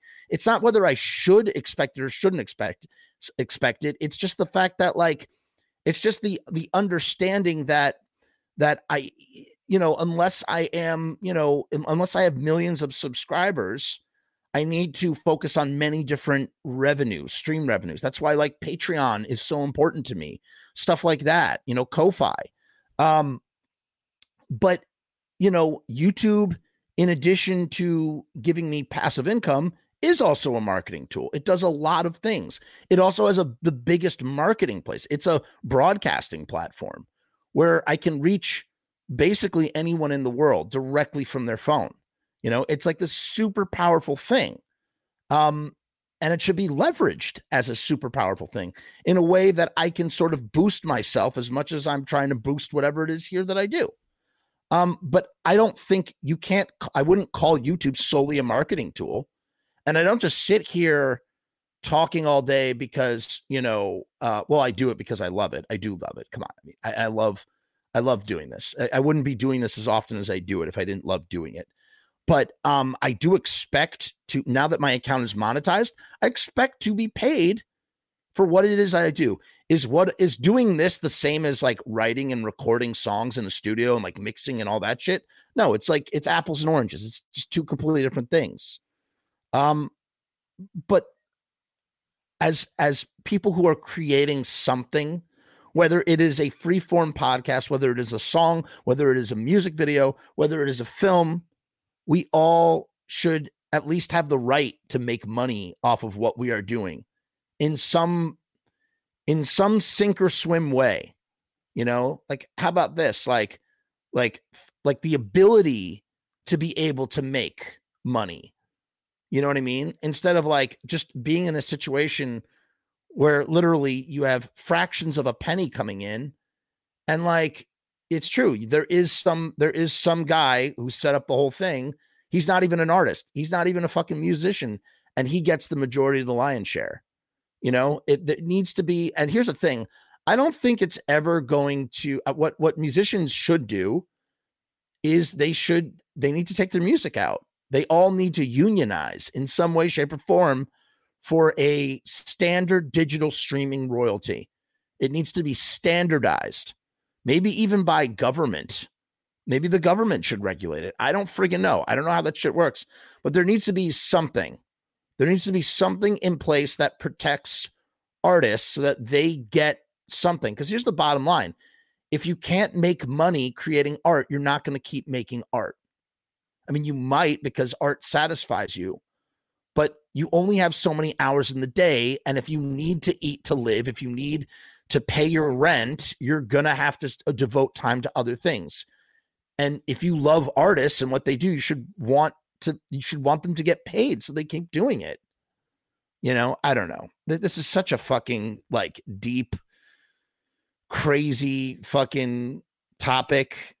You know, it's so fucking, it's so fucking like heavy um yeah with the artists with the artists and the creators at the bottom. It's bogus. It is bogus dude. That is bogus. Why isn't this showing up? Hold on a second. That parody was hilarious. What parody? It's a pyramid scheme um with the artists and the creators at the bottom. It's bogus. YouTube has great monetary deals. YouTube, I don't know. I mean, I don't know what it is on the music side. Like, I know you can release your music directly onto YouTube, but um, we can get really boned on these streams sometimes. Like, for instance, great example. Ah, what was that? Here's a great example of something that happened to me. Um, my my Scream my Scream review. I did a review of Scream.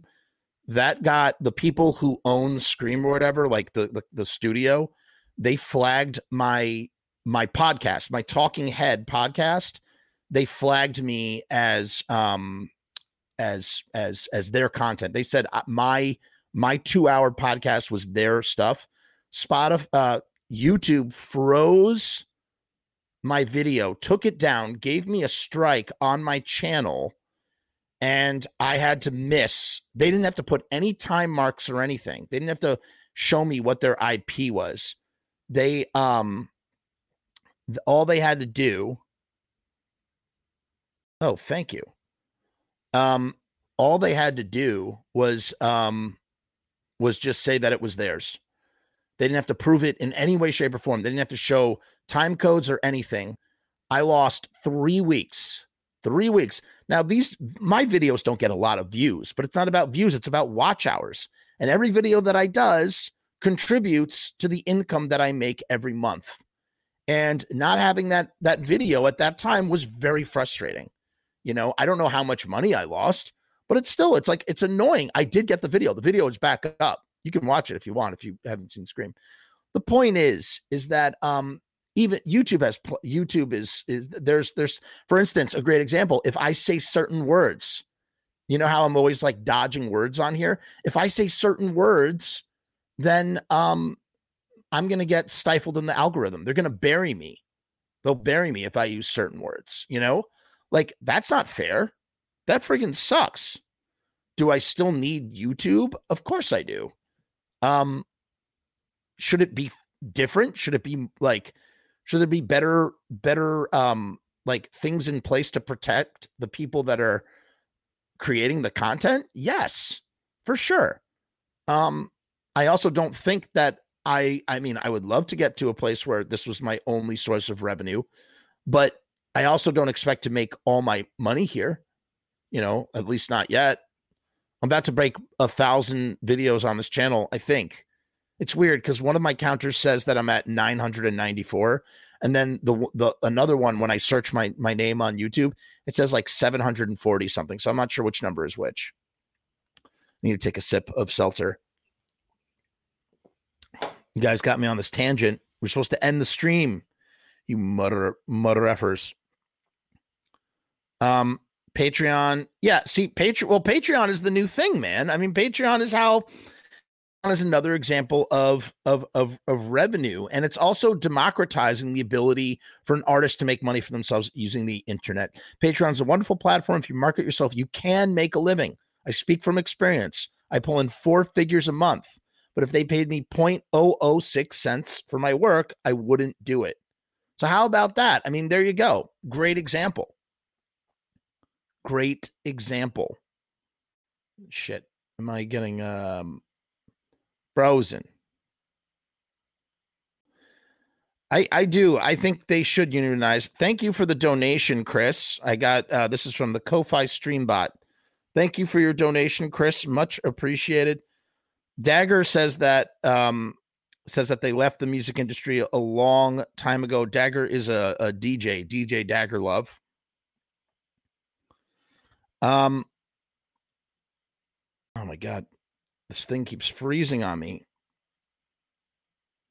Ah.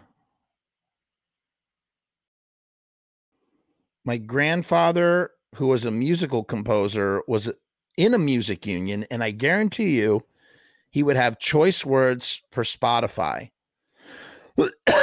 there should be, dude. There, you know what? You know what? I, well, this is this is what it would be. This is what it would be it would be um, uh, uh, union for, uh, or it would be like a digital music rights, uh, digital music rights union for for musicians and artists, and that's what it would be. And it would give certain there would be certain, um, you know what there would be? There would be certain financial standards. If you have a business like Spotify, or whatever, that you need to pay a minimum royalty. And you know what I think part of the problem is, and and this is what part of here's what part of the problem is. Part of of, of what Ace is talking about, part of like the whole enchilada is that record labels are also still in control of some of these catalogs that are on Spotify. If more artists were in control of their their catalogs, and then if all of those artists then united and banded together and left the platform, and then demanded, look, we are not going to put our music back on until uh, we get this standard thing. Or if they form a union and then the union reps go to Spotify. No, that's what you do. You form a union, the union rep goes to Spotify and says, listen, all the artists that are part of this union, they're all going to pull their music at the same time if you don't increase the rate. That's how it would work. I mean, that's what it would be. That's what it would have to fucking be, I think truly. Um, whew. Ace sent me a D. Okay. Peace out, Ace. Thanks for contributing. Dagger does have music on Spotify. Um, don't Dagger, where can I Dagger? I want to hear your music. I got rid of Spotify when they switched the need to needing a Facebook account to join. I don't stream music. Music is worthless if it's not on vinyl. I'm glad you guys could come to an agreement that vinyl is life. I agree too. Um, thank you, thank you for tuning in, Dagger. Where can I hear your music? I would love to hear Dagger's music. Dagger, you've been on this channel for how long, and you've never told us that you made music. Let's let's hear it. I stick with physical media. The instant convenience of digital has too many downsides. Hmm. Um, I think that's the end. Is this the end of the article? Let me see. Yeah, we reached the end of the article. Blah blah blah. blah. Yeah, we we finished the article. So that's it. That's it. We we ended again with Spotify. That's two shows in a row. I want to thank everybody in the comments. Thank you. Thank you, Chris, for your support. Um, thank you for everybody who commented. Dagger, show us your music, buddy. Please. I want to see it. Um, tune in next time. Like I said, we have a really, really big guest coming on the show, and we'll we'll be having Ace on the show and Steve Conte from the New York Dolls is going to be on the show. and I still need to uh, get that Miguel. I have to get Miguel Nunez from Return of Living Dead and John Penny from Return of Living Dead and Brian Yuzna of Reanimator fame. All all those shows have been taped, and I just haven't gotten to them yet. All of it's coming. I may be back tomorrow for another stream. We will see. It's friggin' it's not late. It's actually kind of early, but I need to get into bed. Friggin' tired, man. Tired. I've been going all day. Actually, I haven't been going all day. I've just been sitting in this basement, but you know what I mean. Um, speaking of Patreon, Patreon is uh, a wonderful, wonderful thing, and that's something that I use, and you should check it out. Oh my God, we forgot to go to our sponsor real quick. Oh my God, I'm like not even thinking. We have we have a sponsor here, riotstickers.com. They uh they handle all of our printing needs. As you can see, as you can see the banner right here, the Frumess banner handled by Riot uh, Sharpie Riot himself at riotstickers.com. We're running a special promotion with them right now. You can get 50 stickers at riotstickers.com for $29.50. It's normally $59. That is a serious uh, savings. It's 50% off. You're not going to find a better deal. Uh, go to the promo code sorry, go to the link down in the description and enter in the pro- promo code FRUMESS, F R U M E S S, uh, to get access to this awesome deal. Let's watch a 60 second video um, from one of the Less Than Jake guys. He wrote this song. Well, it wasn't, he, he didn't make the video, but he wrote the song.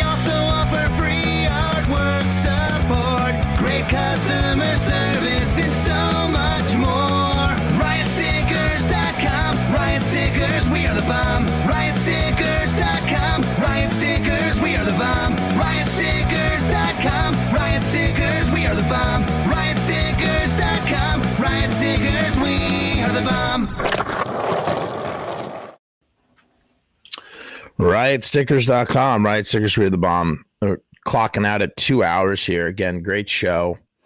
Uh, my ears are so stuffed i can't even like hear out of them properly which sucks.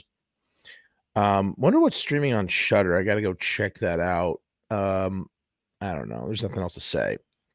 So as i said patreon time. We're gonna do the patreon piece and hair grease like always Hey guys, what's going on? It's Jeff. So I've decided to make a Patreon.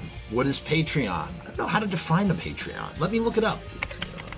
Patreon is a membership platform that makes it very easy for creators to get paid for the things that they're already creating. I want to do it full time. I want this to be my full time job. In my efforts to make that happen, I've set up this platform. Is it going to work? Is it going to be successful? I don't know, but I would rather try and crash and burn than not try at all. The goal is to create enough passive revenue so that I can continue to do this full time uninterrupted. Why? Because I love to do this. I love creating content. I love making videos. I love shooting films. I love doing podcasts. In case you couldn't tell, I love to talk and I never shut the fuck up.